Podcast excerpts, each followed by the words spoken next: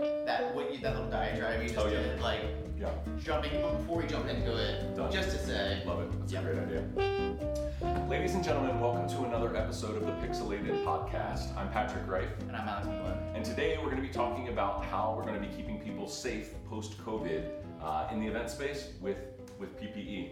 Um, so before we get into our bullet list, we've got some some suggestions, some ways that we think that that um, we'll first see this. We just wanted to um, kind of have a uh, an H2, if you will, um, about how we see this happening. So um, it's a whole new world. Uh, as of recording this, it is June 17th, and the events world has not even begun to claw back to life yet. Um, there are going to be a tremendous amount of changes, strategies, regulations, problems, solutions, technology. Like it is going to be a ever evolving conversation.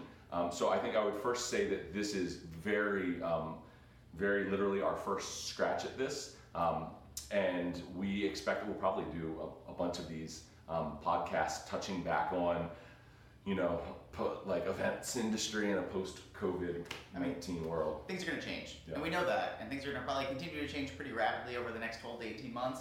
Um, so we're here to try and keep you up to date on what is the, the latest information going around. So some of these today are going to be pretty obvious, um, and that's just because we haven't really gotten into, as Pat said, into the events uh, world yet. Um, they haven't restarted, so we haven't. I'm sure there are problems that are going to uh, to rear their head, and we will be here to, to keep you informed when they happen. Yeah. Um, so to kick things off, um, just proper sanitation. Again, this seems really obvious, but if you're having an in-person event, it doesn't matter if it's 10 people or it's 50 or it's significantly larger than that. You need to have hand sanitizer everywhere. It's going to make people feel safe. They might not use it. You might find that you have a whole lot of half-empty bottles at the end of it, and that's great. You can reuse it for other events, um, but it needs to be there just to make people feel safe and feel comfortable. Yeah. And shout out to PhotoBus KC, um, our friends that run a photo booth company out in Kansas City. They are uh, currently pioneering their new post-COVID product, which are uh, branded hand sanitizer stations. So there's going to be a lot of clever ways to get that um, into your space. Um, daisy chaining off of that, it, it's not a lot different, but sanitizing wipes. Um, obviously, hand sanitizer is is really specialized with uh, an alcohol blend to get on your hands, get you clean, and then dry off really quickly. Uh, in the same sense, uh, sanitizing wipes are, are going to be critical. Um, surfaces will need to be wiped down. Um, there will be like a chain of command for any type of thing that would have been touchable. And, um, and, and most of your guests, by having this stuff there, is it's just going to provide a level of comfort. And what we can't do is we can't know where everyone's anxieties are going to be. We will never be able to know where all of our um, attendees, guests' anxieties are going to be. So the goal is to present enough um, enough PPE, enough thoughtfulness that you're displaying in how things are set up, so that way any type of guest is gonna is gonna feel as comfortable as possible. Yeah, I think that's a really good point, Pat. I mean, again, it's about making your guests feel comfortable um, more than maybe anything. Obviously, keeping them safe. Those are the two most important things, and uh, having some visual indicators that you're taking it seriously uh, is going to be important.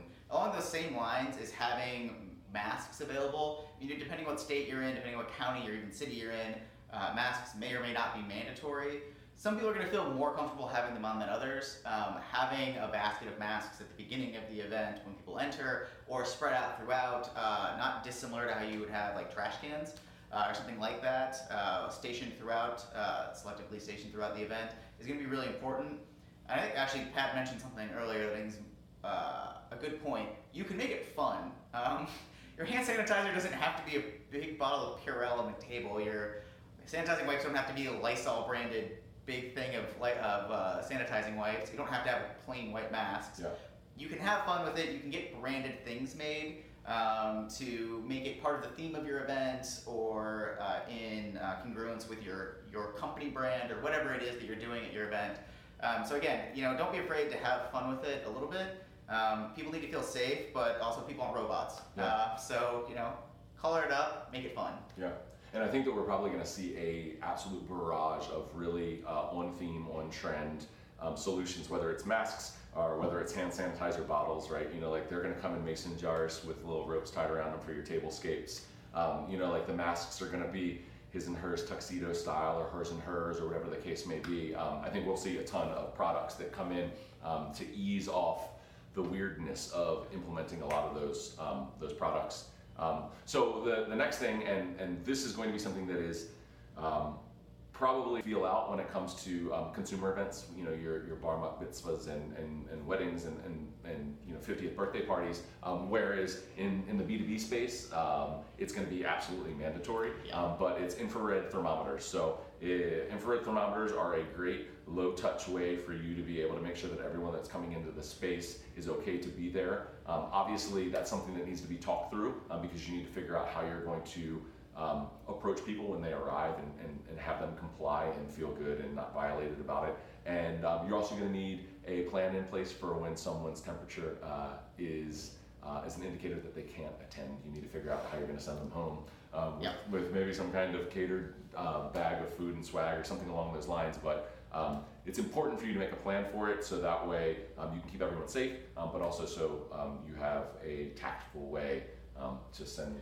the sickie home. Yeah, and just to tack on to that, um, everyone who works on the staff and all of your vendors need to know what your plan is, just in case someone has a fever. Because what you don't want is, again, it's just a recipe for disaster. Everyone needs to be on the same page. Everyone needs to know what the protocols are uh, to make sure that the guests don't have a bad experience and your employees um, or uh, event staff don't have a bad experience. Um, and also, just as a general rule of thumb, assuming your budget allows, more is always better with all of these things. You don't want to run out of hand sanitizer, you don't want to run out of wipes, you don't want to run out of masks, and you definitely don't want to have uh, so few thermometers that it causes an issue with people trying to come into your event. You want it to be fast, and you want to have a lot of it. Um, and then obviously proper spacing and diagramming. Um, you can use AllSeated, you can use social tables, you can use diagramming paper. It doesn't matter. Have a plan so that things are spread out in a way that it's easier for people to move around and they don't feel like they have to be right on top of each other. Yeah. Uh, it's your responsibility as the event planner to make sure that those things go uh, smoothly. I know it's already on your radar, but now it's probably even more important than it's ever been before. So don't forget it or let it slip through because it's an easy thing for people to complain about and it's a really easy thing for people to avoid. Yeah. Um, last point. So I think that one of the things that we're looking at is um, is, is thinking critically about the personnel that you have at your event. Um, how, how many people do you actually need? Are there things that you can substitute in so that way you can control that environment?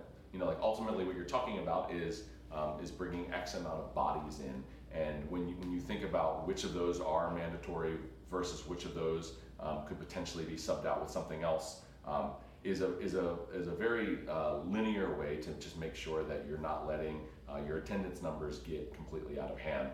Um, one of the ways that we're dealing with that is um, we we've got products that that don't require um, staffing, and and for us it's it's kind of twofold. On on one side it's um, the the the problem of figuring out how we send staff into broad environments and expose them uh, as much as it is uh, a problem for our clients to figure out you know do do we need all of these additional uh, event attendees to be coming in helping make something that that potentially could be operated on its own um, work simply?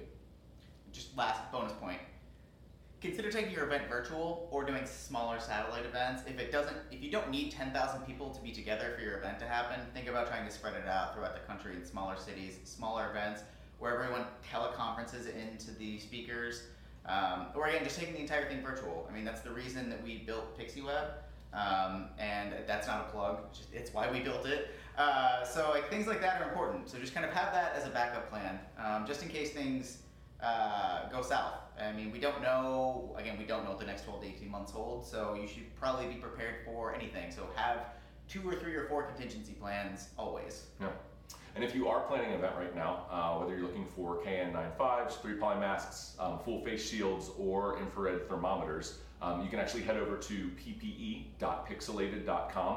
Um, we were able to partner with uh, with Sussman and Hahn to offer um, PPE uh, specifically for the events industry to all of our subscribers and clients. So please feel free to go and check that out. Um, and that brings us to the end of this episode. Uh, before you go, please remember to uh, rate, review, and subscribe.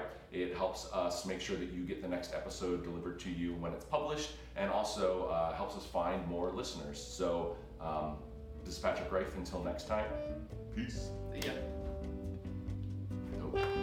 Thank you.